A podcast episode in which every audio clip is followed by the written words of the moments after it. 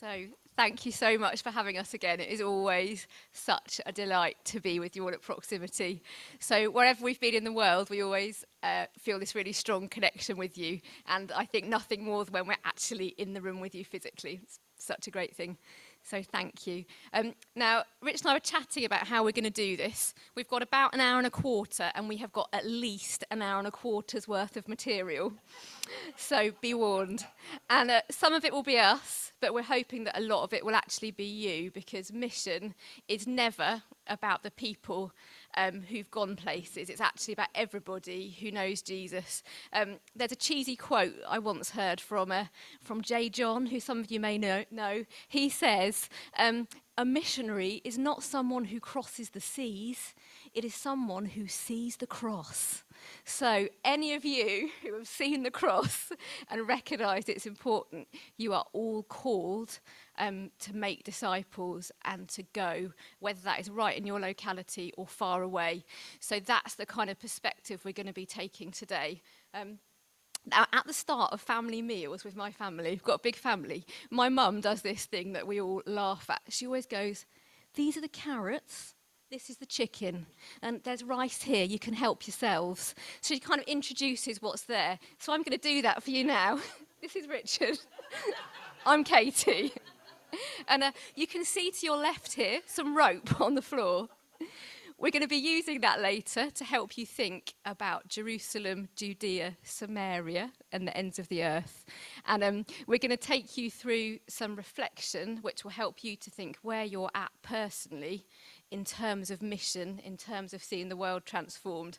And we're going to do some thinking about the things that stop us doing that, the barriers. And then we're going to come out again thinking again about how we can really be effective where we are and praying together. So that's the pre intro. Here's Rich with the real one. That was very good. Okay, I'm going to start with something challenging for you, which is a question. Okay, so you had Joe Gisby last month speaking to you about mission. Take 30 seconds, ask the person next to you, what do you remember about mission from Joe Gisby last month? And, and if you didn't see that or listen to that, you can just be honest and say that. Okay? What do you remember from that? That's, that's all right. Credit for taking notes. Uh, you can be thinking about this uh, at home as well on Zoom. What do you remember about Mission from Joe Gisby? Okay, you've had enough time. Uh, any ideas? Shout out and I'll speak them into the microphone as well. So people at home can remember. Anyone remember something? Your best days are still to come. Your best days are still to come. Amen. Amen. That's good. I really, I really agree with that. And that's because of our hope in Jesus and because of the reality of the Holy Spirit, isn't it? Uh, anyone else? Okay, he shared about Links International and he shared about a great kind of diversity of stuff that Links International do with churches, but also in business as well and equipping leaders, which is all part of mission. Right, good. One more, one more. Anything else? Oh, we are called to be different different, I suppose, to the world without Jesus.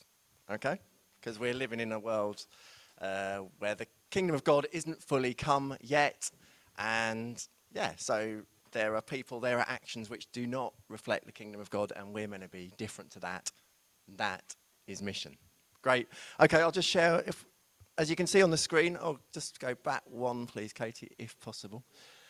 Here's something I remembered from Joe the light that shines the furthest shines the brightest at home. And that was a quote that Joe gave us from C.T. Studd, who was someone who really gave up everything to be involved in mission. And he said, The light that shines the furthest shines the brightest at home.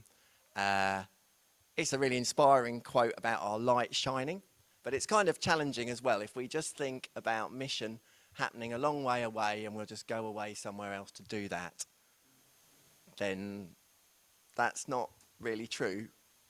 Actually, it's our light that shines to people who know us best. That's the light that we're going to take anywhere else as well. Okay. Okay, let's see what else do we want to say. Well, just briefly then, I think you've got some good ideas about what mission is because of what Joe um, shared last month. So, to make sure we're on the same page about mission, uh, here's a, a definition I suggest. Mission is about action, it's about the growth of the kingdom of God, it's about every person and creation, it's about touching, impacting people, and transformation. And uh, if I can open my notes here, I'm just going to ask you some uh, rhetorical questions to think about. I mean, do you believe that every person in your street is created by God with his good purpose? Do you think everybody around you is created by God with his good purpose? I do. Uh, do you believe that every pupil in the school here and in every school here in Corringham and Stanford is known by God? Yeah. We really believe these things about God and about Him as Creator. Therefore, obviously, mission is about every person. Okay? And Jesus taught this and showed us this in his life and his actions. And of course, there's the parable of the lost sheep here. Yes, uh, God is like the good shepherd who would leave all the other sheep just to go and find just one. Okay. And the other thing about mission, which we could put up here, uh, is that mission is something God is doing already. And He's been doing it since the beginning of everything. And He's going to keep doing it until the end of everything and everything is resolved with His kingdom fully come. So God is doing it already. We're not doing mission on our own. In fact, God is way ahead of us, both in terms of time and space. So it's not just our job to beaver away on our own. We're joining in with something that God is doing. Okay. And my final thing to say about this definition is something that Joe really shared with you. What mission is and can be is really broad, actually.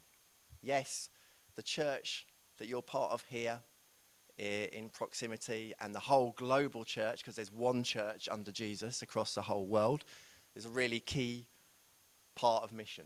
And the growth of the church is really important for mission and God's kingdom to come. But also, honest and just enterprise, serving those in need, training, education, advocacy, anything about God's kingdom coming fully and impacting people is all part of mission. And that happens within church buildings and church organisations, and it also happens outside church buildings and organisations, thank God. Okay. I think Katie's got something for you to think about. So, again, you've heard some great definitions there. I want to remind you about this promise that came to the very, very first disciples. So, this is what Jesus said to them um, just before he went back to heaven, so after his resurrection. He says, You will receive power when the Holy Spirit comes on you, and you will be my witnesses in Jerusalem, in Judea, and Samaria, and to the ends of the earth. So, the Holy Spirit will come on you, and then you will be equipped to go to all these places. And again, most of you will be quite familiar with many of the scriptures that we touch on today, but this one I think is really helpful when we think about mission. So, to those first disciples, Jerusalem was their immediate locality, it was where they were then. Then Judea was the surrounding area, the region. Then um, Samaria, beyond that, further into perhaps their the wider country, and then to the ends of the earth would have been all the unreached places, some of the undiscovered places um, at that time. So we'd like to use that picture today to help you think about your locality, your region, um, perhaps the UK and Europe, and then the ends of the earth, perhaps unreached places, places far away. Um, and um, something that, as an occupational therapist, I love is when we think about learning. We don't just think about hearing it. We don't just think about reading it.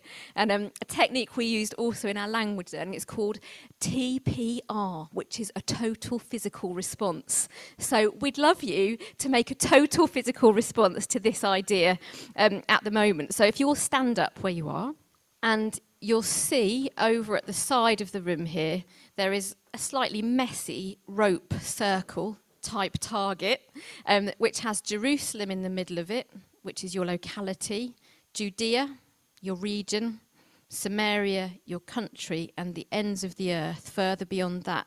And without thinking too hard about that, I'd like you just to go to where you feel you are now in terms of mission, in terms of where you focus your time and energy.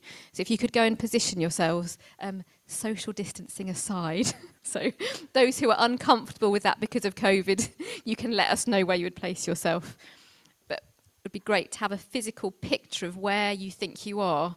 And as a community where are you spending most your time and energy um, in mission at this time?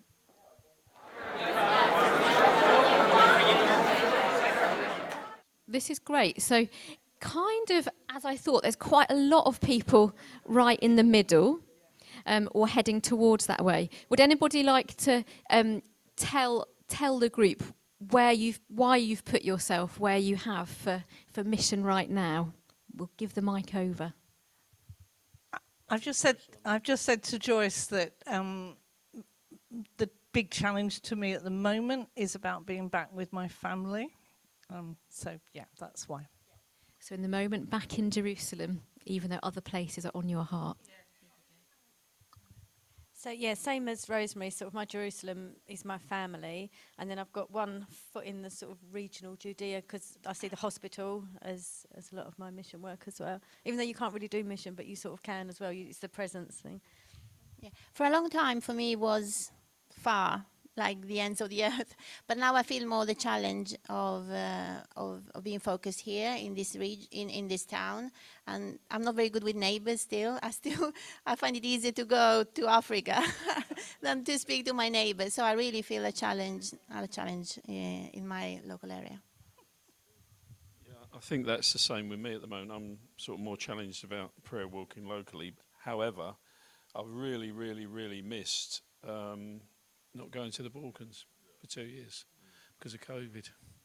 Well, I'm really not sure where I should call my Jerusalem, but I'm I'm in Stanford, Le Hope, and Corringham. So at the at the moment, so that's my Jerusalem, and my family is I, is here as well.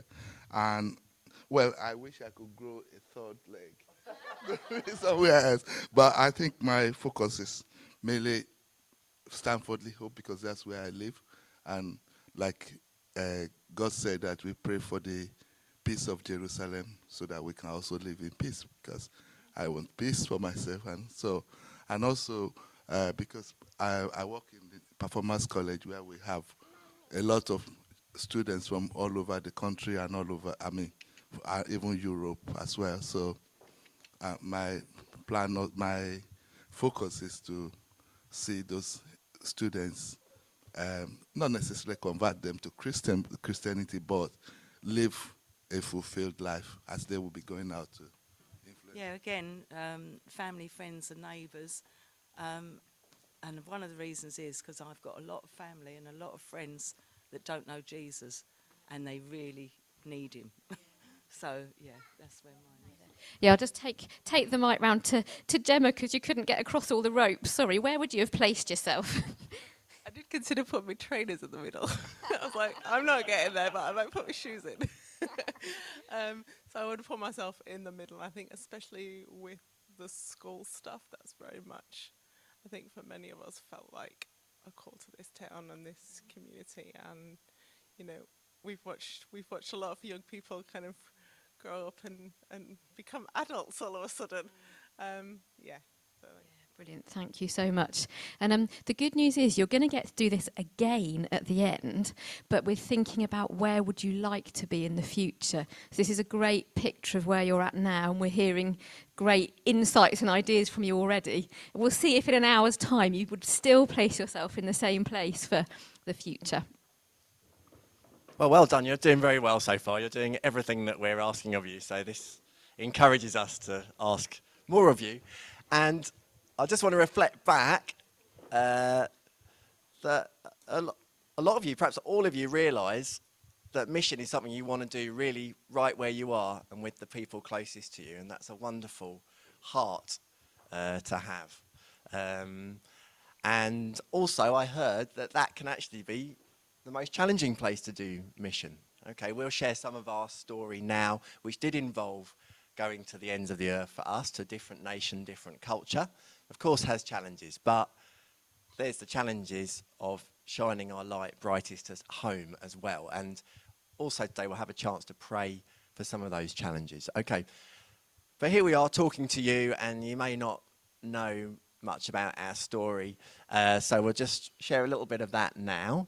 Um, today we are back in Essex, and it feels like a homecoming for us because, for well, certainly for Katie, 20 years, uh, we lived in Colchester, in Essex. Um, so it's great to be back here.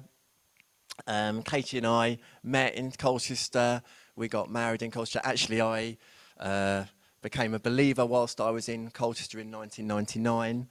Um, and let's tell you some stories from mission in Colchester, just to give you a flavour of what mission could be. First of all, Katie, if you want to share about street pastors.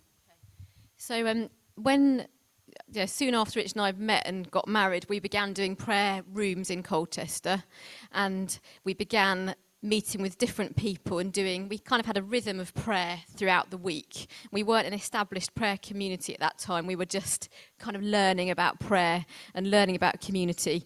Um, but we had different times of prayer throughout the week, and one of the slots that we chose to take with a couple of friends was prayer walking the streets from 10 p.m. until 2 a.m. Um, because coming kind of out of our 20s when we'd been doing a fair bit of pubbing and clubbing and late night activity, we realised there were needs um, on the streets at that time. So we began prayer walking with just, first of all, with just one friend of ours called Mike. Um, and soon after we began doing that, we had a little prayer base in the town centre. Then we'd walk out. We met a guy called Mark who was um, a brand new Christian at the time, and he'd been homeless himself and had come through addiction and was that really passionate brand new Christian. Um, he was when we met him, he was having a phase where he only wore white, which wasn't essential, um, and he had a kind of the thorns, like the thorn of crown, the crown of thorns tattooed around his wrists as a sign of how committed he was to Jesus. So it was fairly hardcore. But um, he also was praying during the middle of the night. So Rich, Mike, and I and Mark were praying around Colchester seeing various needs. And basically, in the year that followed that, um, we met a number of other people in town who were saying they wanted to see something happen for young people in the streets. And uh, basically, Street Pastors got started, which was brilliant. It was around the same time it started in London, and we were able to join in with that um, national initiative. And um, I think the point of the story is basically that it started simple. It was a couple of us, two or three of us, who said, We can see a need. Let's begin to pray about it. Let's pray. Let's walk. Let's see what God shows us.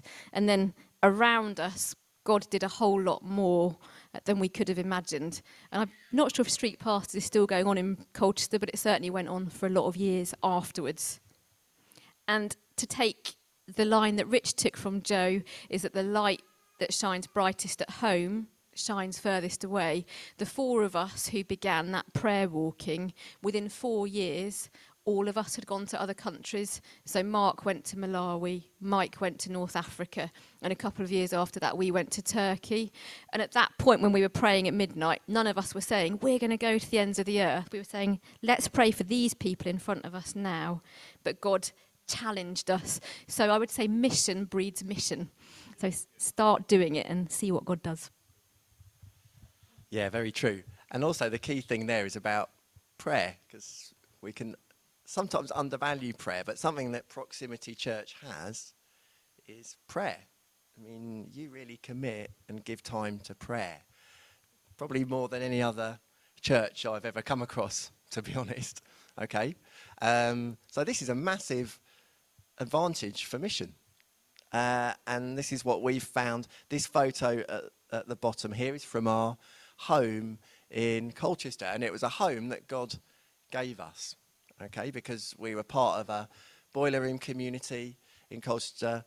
We prayed, uh, and then a group of churches uh, invited us to go and pray on this new neighbourhood, and they gave us a big house to go and do it in. And uh, we moved in to this big house just when our son Moses was born, and he's now 12. And guess what? It was people from Proximity Church, Stanford Boiler Room Community, as was, who came up with probably, I think, Steve's dad's van, and they moved all our stuff and put us into this house and got us started there. So thank you. Uh, you're part of our journey. But this is something that God did because we were praying. God opened up next steps for us, and we could never have afforded to buy that house or live in that house, but God gave it to us, and it was a new neighborhood where there wasn't any church. So God placed us in exact place where He wanted mission to happen. And these are some of our neighbours and friends. Okay, as you probably know, and Katie just mentioned, we did go out of Colchester to a distant nation, and that nation was Turkey. And this photo at the top is probably one of the photos that has the most effect on me emotionally when I see it because the date was the 20th of February 2014. Uh, this is all our stuff, kind of. I can't say it's all our stuff in the world, but we'd reduced our stuff down to these six cases on two airport trolleys. We'd arrived in Izmir airport at 10 o'clock in the evening. This is our son Moses, he was four years old. Um, and I look at that expression on his face, and it's exactly what I feel when I see it. It's like excitement because we've been praying, and God had led us there for eight years. Before that, we've been visiting Turkey. We'd done prayer rooms with the church. The church was doing a church plant. They were inviting us to come. Clearly, God had led us to that point. Church communities, including this church community, prayed for us and sent us. So it's clearly something God was doing, and it's so exciting to be part of that. But then, of course, there's the emotion of, oh no, what are we doing? We've like left everything to go to a new place. We don't know the language. Ah, and also, obviously, to take a small child into that, you just think, what am I doing? What am I doing to them? But uh, credit to Moses. I'm so proud of him, how he uh, just went through it, and uh, now Turkey is actually part of him and he feels at home in Turkey as much as he does in the UK. Yes, so again, there's prayer, and there's also, okay, we can say, yeah, these are these big steps of mission, but the big steps actually usually are lots of little steps that God is leading you in, and it's the Holy Spirit that is moving you. And let's try and find the river of the Holy Spirit that is guiding us and lifting us and taking us and empowering us uh, to do mission. There's one more story.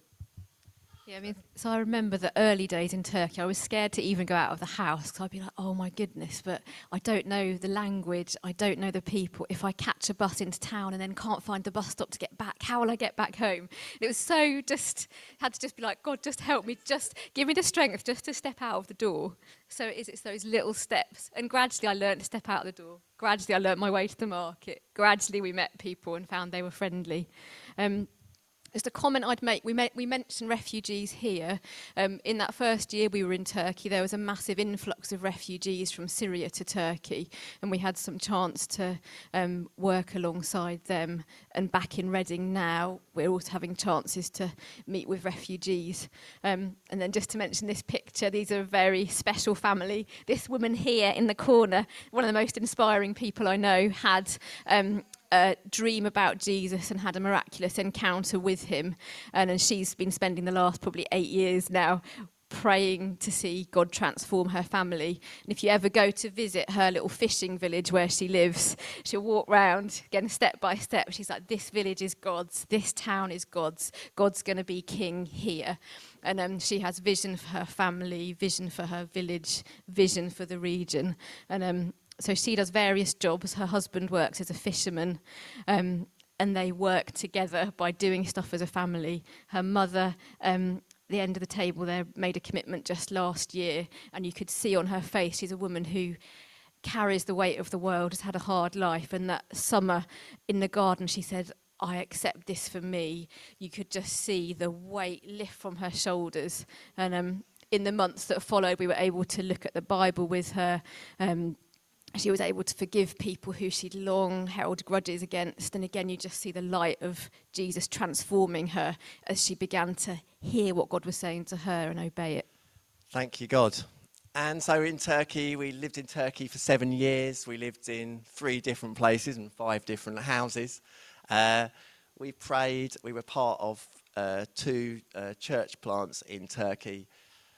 We prayed and we tried to follow and obey what God was asking us to do, but we also had some really difficult times and, uh, yeah, some big disappointments actually uh, being there.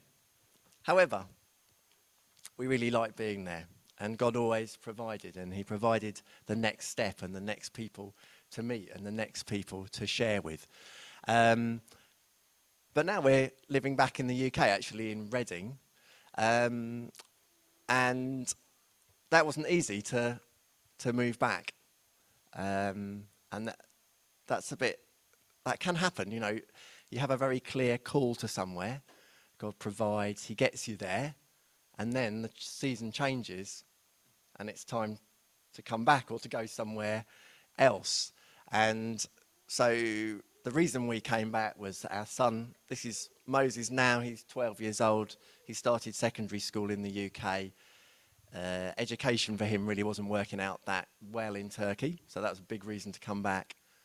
Um, my mother also needed us to be closer so I could visit uh, her and look after her.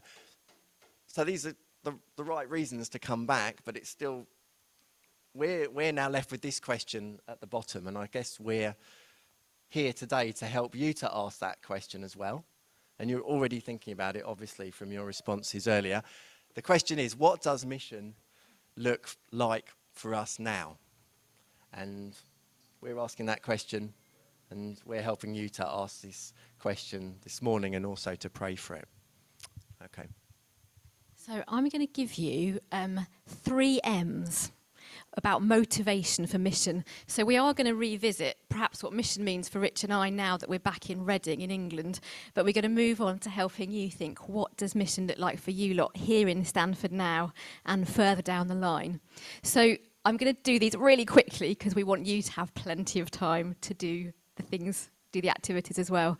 So I would say that for me, mission has just always been part of my life. So I grew up in a Christian family, and um, they were great. They just always, always said, "This is about God touching the world, pretty much." And we always had different people in our house, all that kind of thing. So I'd say rela- um, mission is about relationship. It's about me. This is the first step. It's about me and you. So it's easy to say, "Oh, mission is about." that person who went there, or mission is about someone else who is really good at sharing their faith. There's always someone else who could do it actually it's about me and it's about you. It has to be about us. And it's about the relationship we have with God. So just have a little think. Um, is there ever like a friend that you've got you think, oh, I would just really love my mum to meet that friend, or I'd really love my friend to meet that friend? Can you just take a moment? Is anyone like that that you've ever known? Yeah, you know that feeling. You think, oh, I really want that person to meet them. So I felt like that when I met Rich. I was like, oh, I just really want my friends to meet Rich. I want my family to meet Rich, and I really want them to love him too because I really love him.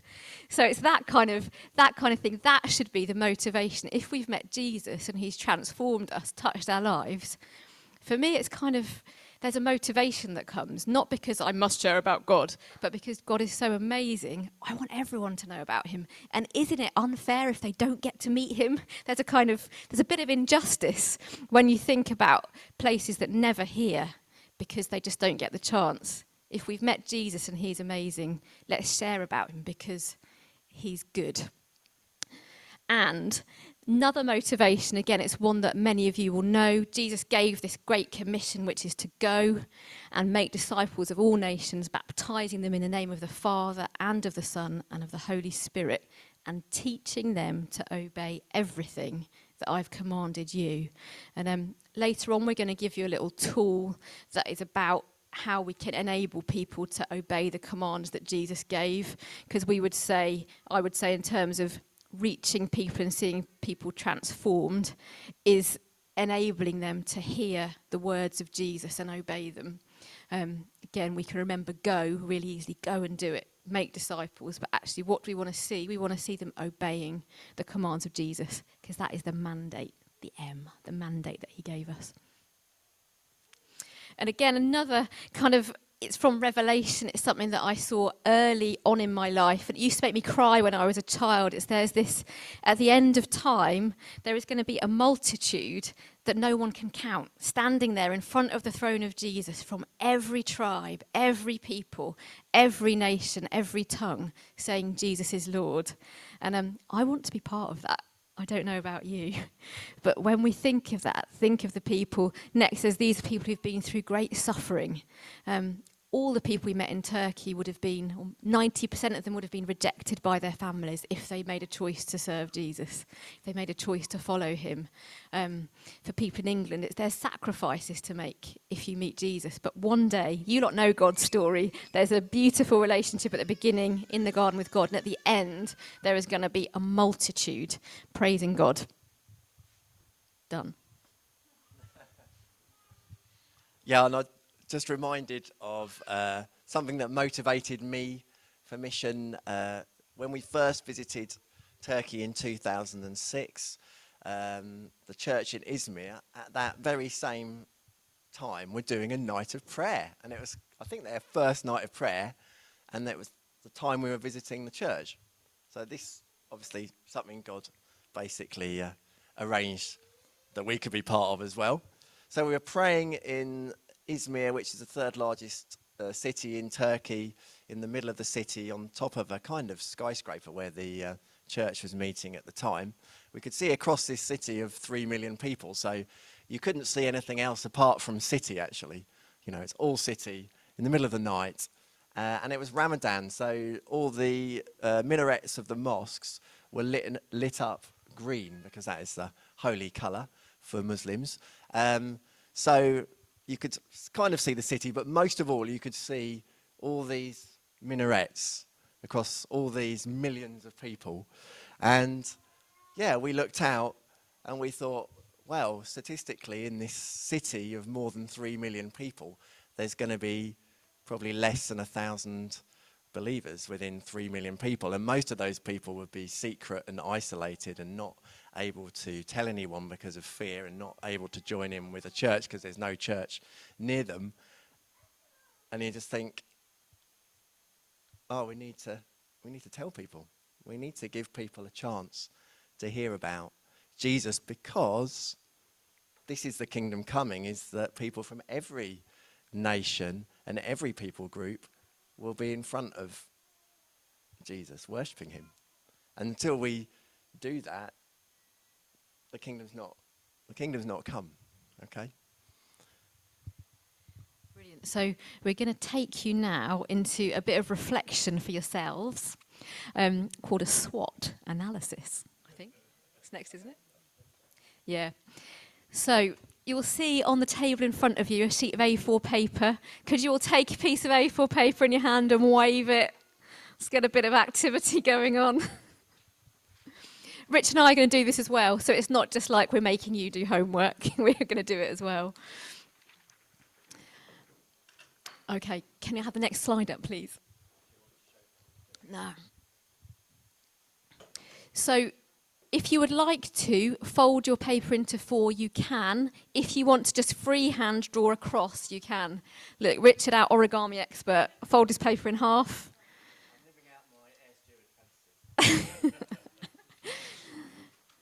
so, if you've done your folding into four, you should have a lovely piece of paper divided into quarters. And in those quarters, you could write S, W, O, and T, shown by Richard here.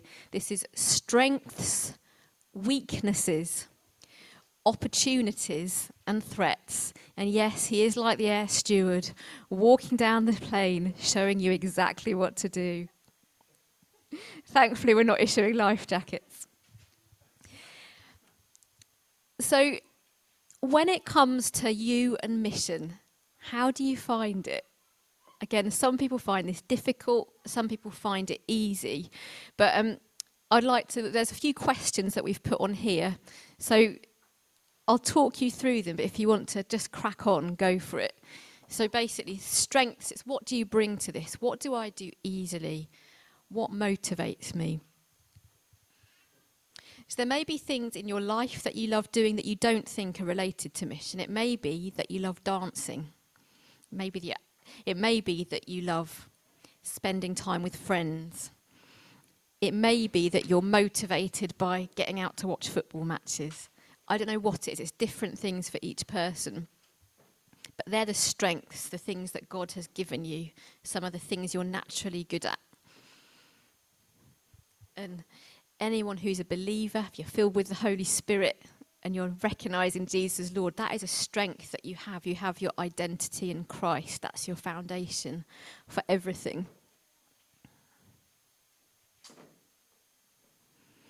And again, I'm, I'm going to stick with the two positive ones and I'm going to go with opportunities from there. It's like what kind of people and places. So I'd say mission is always about people and places. What people do you know? What places do you regularly go to? Are there places or people that you're specifically invited to? Is there a neighbour that invites you for a cup of tea? Is there a place where you have a role or permission to be? Then I want to stop talking. Weaknesses, threats, barriers. Weaknesses, I think we're good at acknowledging the things that we find hard, situations we might avoid. Um, and then threats or barriers. What might prevent you from sharing or feeling that you can be salt and light in a particular place?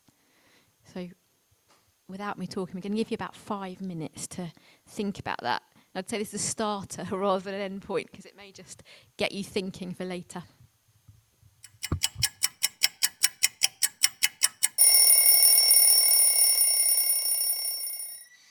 We're going to ask you to wind up, but if you feel you started and you want to add more to this later, then we would definitely recommend that you do.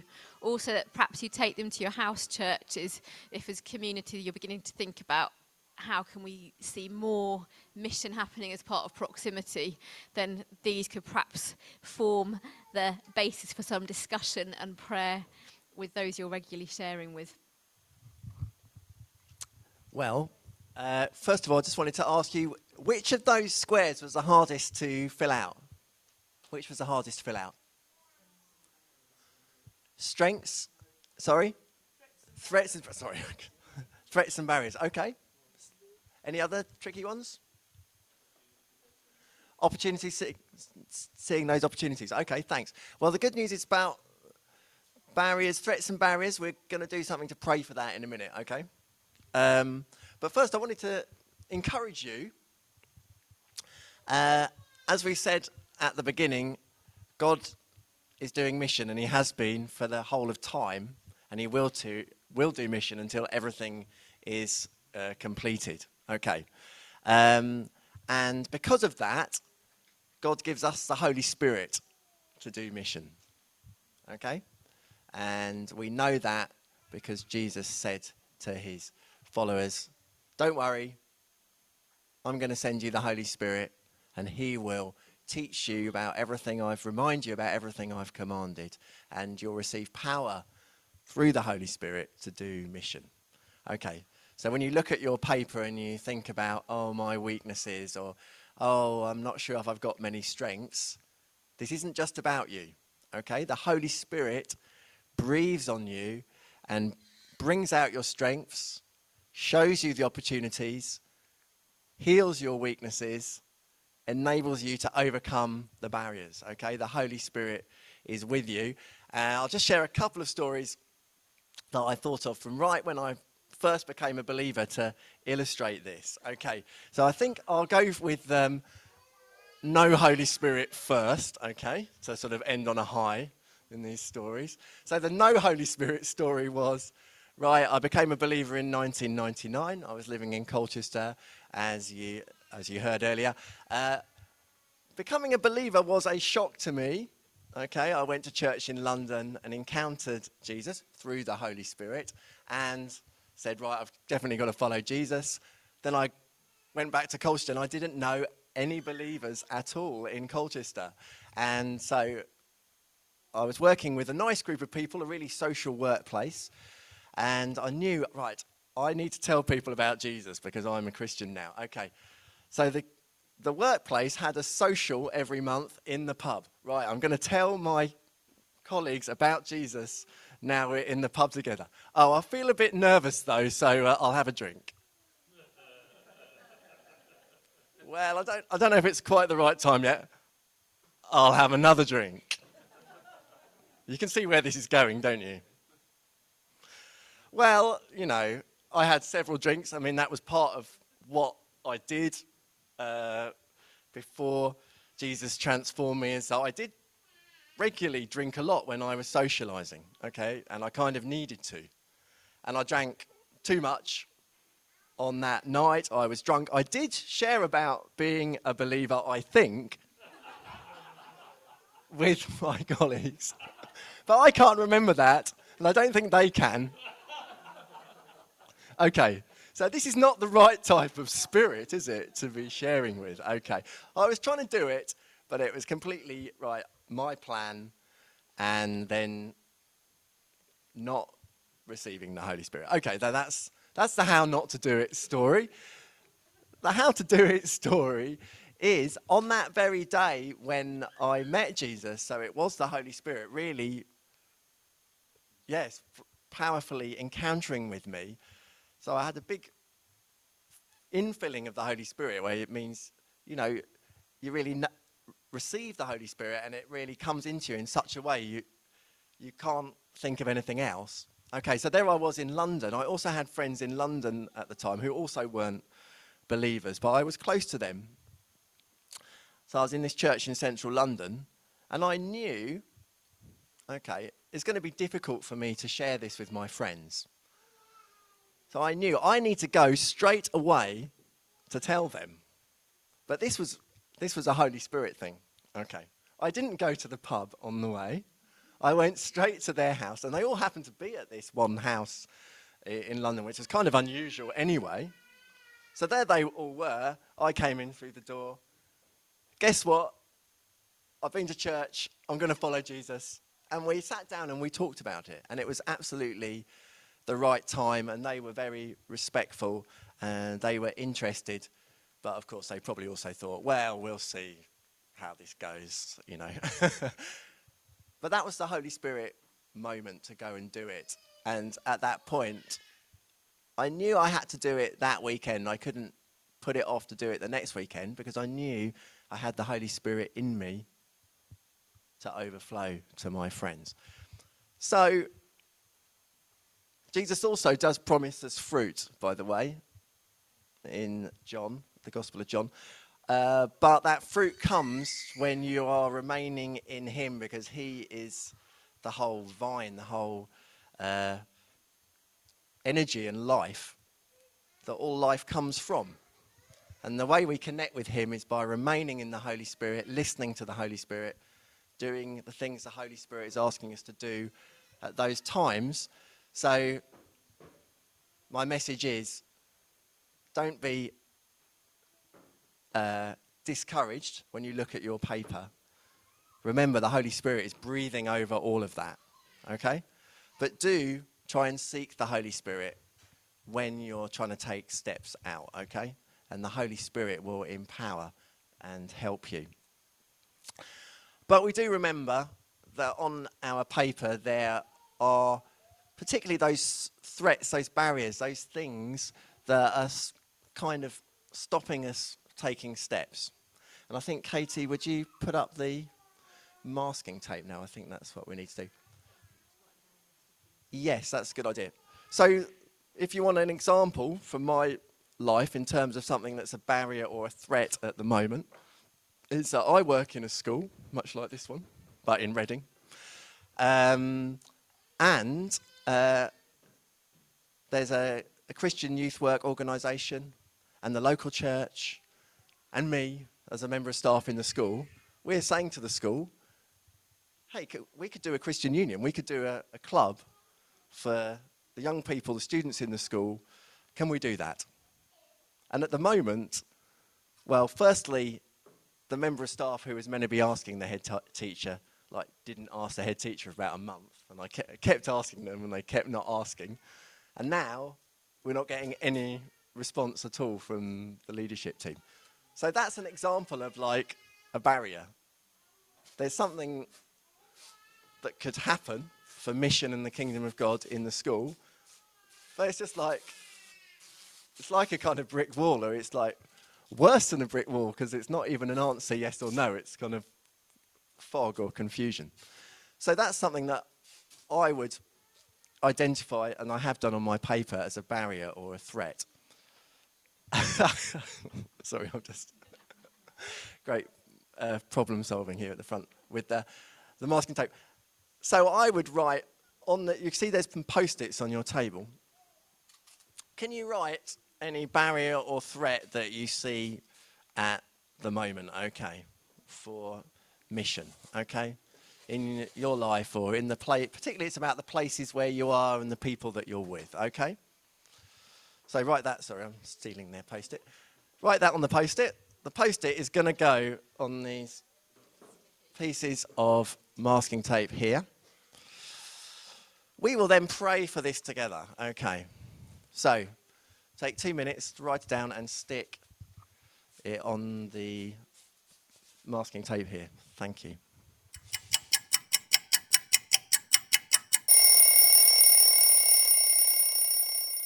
Okay, can I ask you, if you're able to, can you stand up, please? Okay, so do you believe that the Holy Spirit is available for you to help you in these places uh, to be part of mission? Do you believe the Holy Spirit is available for you? Okay, so we're in a place of faith to pray for the Holy Spirit then in these places. That's good, we've got that together. Okay, and I think the way I'd like to pray is let's pray all together at the moment, okay? And let's just pray for the places that all of us are going to and the challenges that people are facing in those places to do mission, okay? So let's pray for that all together now, please.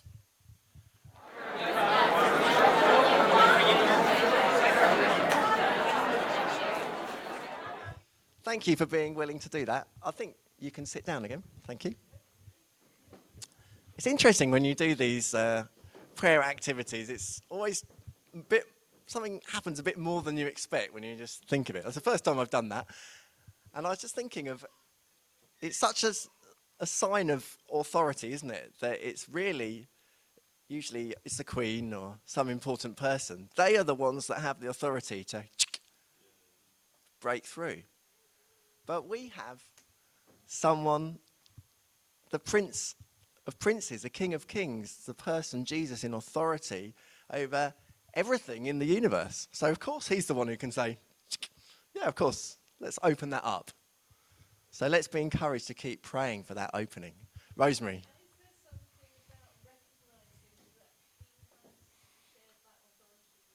Yes. That's right. Yes, that's right. That's right. We are his children, aren't we? We're the children of God. So we can go through as he opens it up for us. Yeah, so totally, Rosemary, is that all authority in heaven on earth has been given to me, said Jesus, and he gives it to us, gives it to you. Yeah. Absolutely. And so, something that we referred to earlier on is that mission is about obedience. So, it is following this um, that God has given us authority. Um, and it is to enable people to obey the commands that Jesus gave us. And um, we're going to flash up a, a QR code at the end for this, but this is a tool that we've used a lot and we really recommend it as a way of enabling people to discover more about Jesus, to discover the commands that he gives, and then to learn to obey them. And again, we, I pray that out of this, that having identified some of these things, you'll begin to identify some actions that the Holy Spirit is asking of you so that you can obey as well. But we'll just move on to the next. We're going to go back to Jerusalem, Judea, and Samaria, and the ends of the earth. But again, so you were there at the beginning, and we had a really clear picture of where, as a community, you're at now. Um, so if all these barriers that you've identified were to be lifted and go, where would you then place yourself? Where would you place yourself as you look to the future?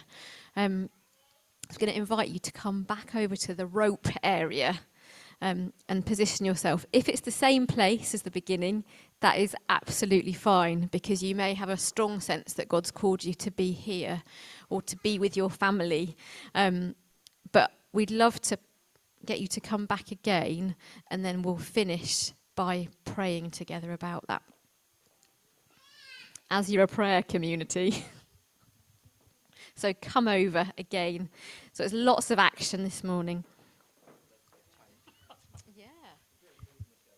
Ooh, there's a bit more of an empty centre. Ooh, that's a challenge, isn't it? Proximity.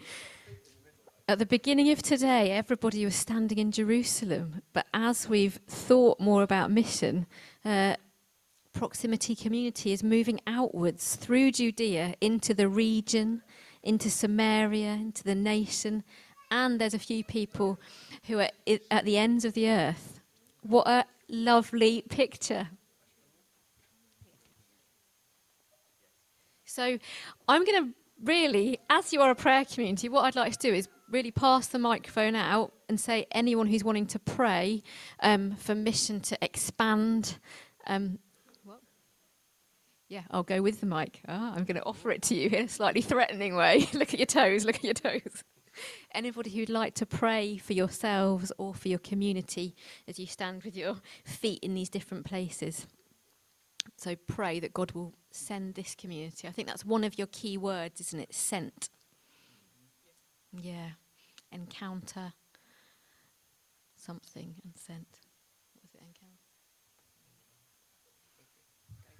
Yeah. My actually my prayer will be praying for the church generally to see the needs around them rather than what's out on the field because it seems that we are so good at seeing what's go- happening somewhere else and not seeing what's happening next door. And so, Lord, I just want to pray that you will open our eyes to the needs around us and needs that uh, are just, I mean, as it were, on our nose, rather than what's out there in the wide world. That, Lord, you will send us to our communities and to uh, areas around our communities to see the gospel and your light shine in those communities in Jesus' name. Amen.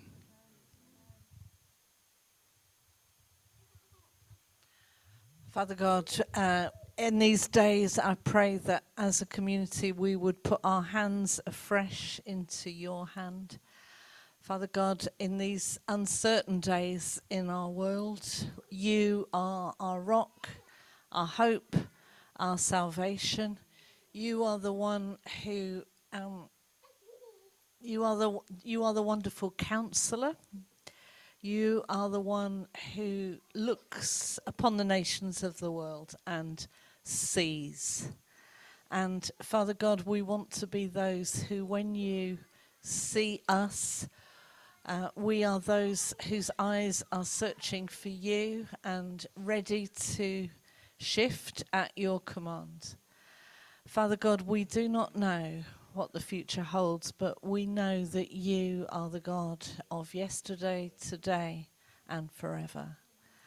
And Father God, make us um, flexible and ready in these days to serve you um, right here in our families, in our community, um, in this nation, and to the ends of the earth, whatever that means. And when the ends of the earth come to us, uh, make us those who have a welcome and a word uh, and who can be Jesus for them. In your holy name. Amen. Just feel a little bit prophetic here. Um, for some who perhaps haven't moved, uh, I'd put that down to determination to say, This is where I want to be, and this is where I'm going to declare uh, Jesus. For others, there's uh, a stretching involved. They're going to be stretched.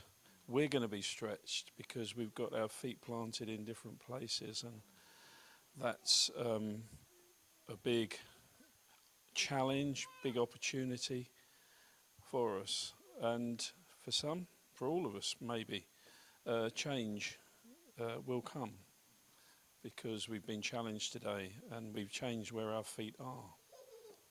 And we want to see God doing something in that. So I pray, Lord, um, whatever our stance today, uh, may it be determined and convinced um, by your Holy Spirit that this is where we should be and this is what we should be doing with our lives. Yeah, just a short one. I just want to um, bring our young members up, Lord, because they're the future. Um, yeah, give every young child, every young adult um, the strength and, um, yeah, take away their barriers. And Father, I just pray that us older ones will always be there to support them and to encourage them. In Jesus' name, Amen.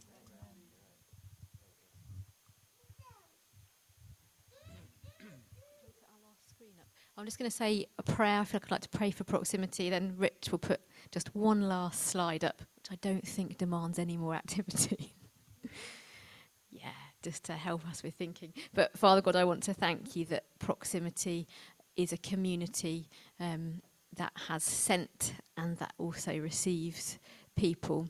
I want to ask that you'd continue to stretch and grow them in this next phase, God, from the youngest through to the oldest and everybody in between. God, that each person would know what small steps they can take in their schools, in their even in their nurseries, God, with their friends, um, right through to people who we know from workplaces and people who we meet in the streets. God, I ask that you would enable proximity to be um, reaching the world in the ways that, that you would reach it. So, Holy Spirit, fill um, and empower and equip proximity to go to the places you want them to go. In Jesus' name, Amen. Amen. Yes, Lord Jesus. Yeah, please sit down again.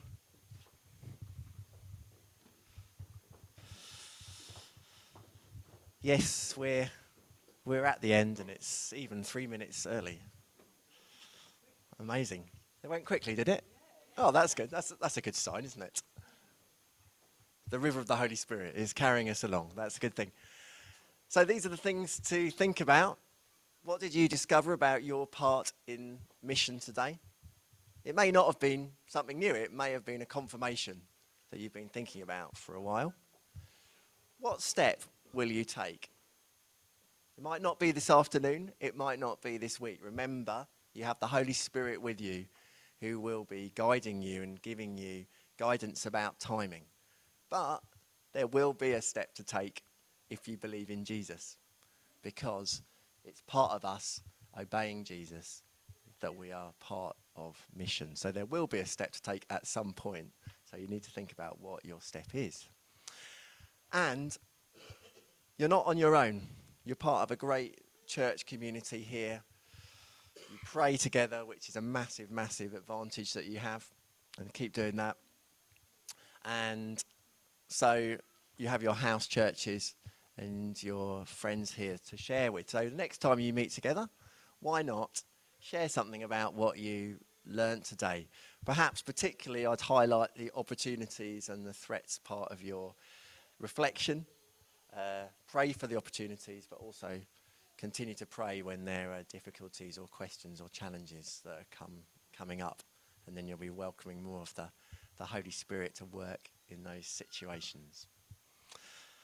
Oh, and we mentioned very quickly, we didn't have lots of time to talk about it, but we found this tool uh, which is about reading the Bible with people who are interested and getting them to think about what the word is saying to them and then how to put that into practice. This is a useful tool that we're still doing with people. Um, I'm doing it online with a friend of mine from Turkey, actually, still. Um, and we, we enjoy that. So there's a suggestion for you, and there's a QR code for you there. Thank you so much for having us. Uh, it's been really helpful for me because uh, I'm asking that question what does mission look like for me now? So thank you for giving me a chance to think about it.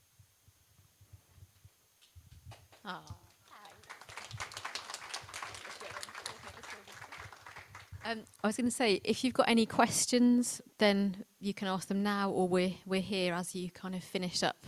We'd, if you've got anything else you'd like to know about any of these things, we'd like to tell you more.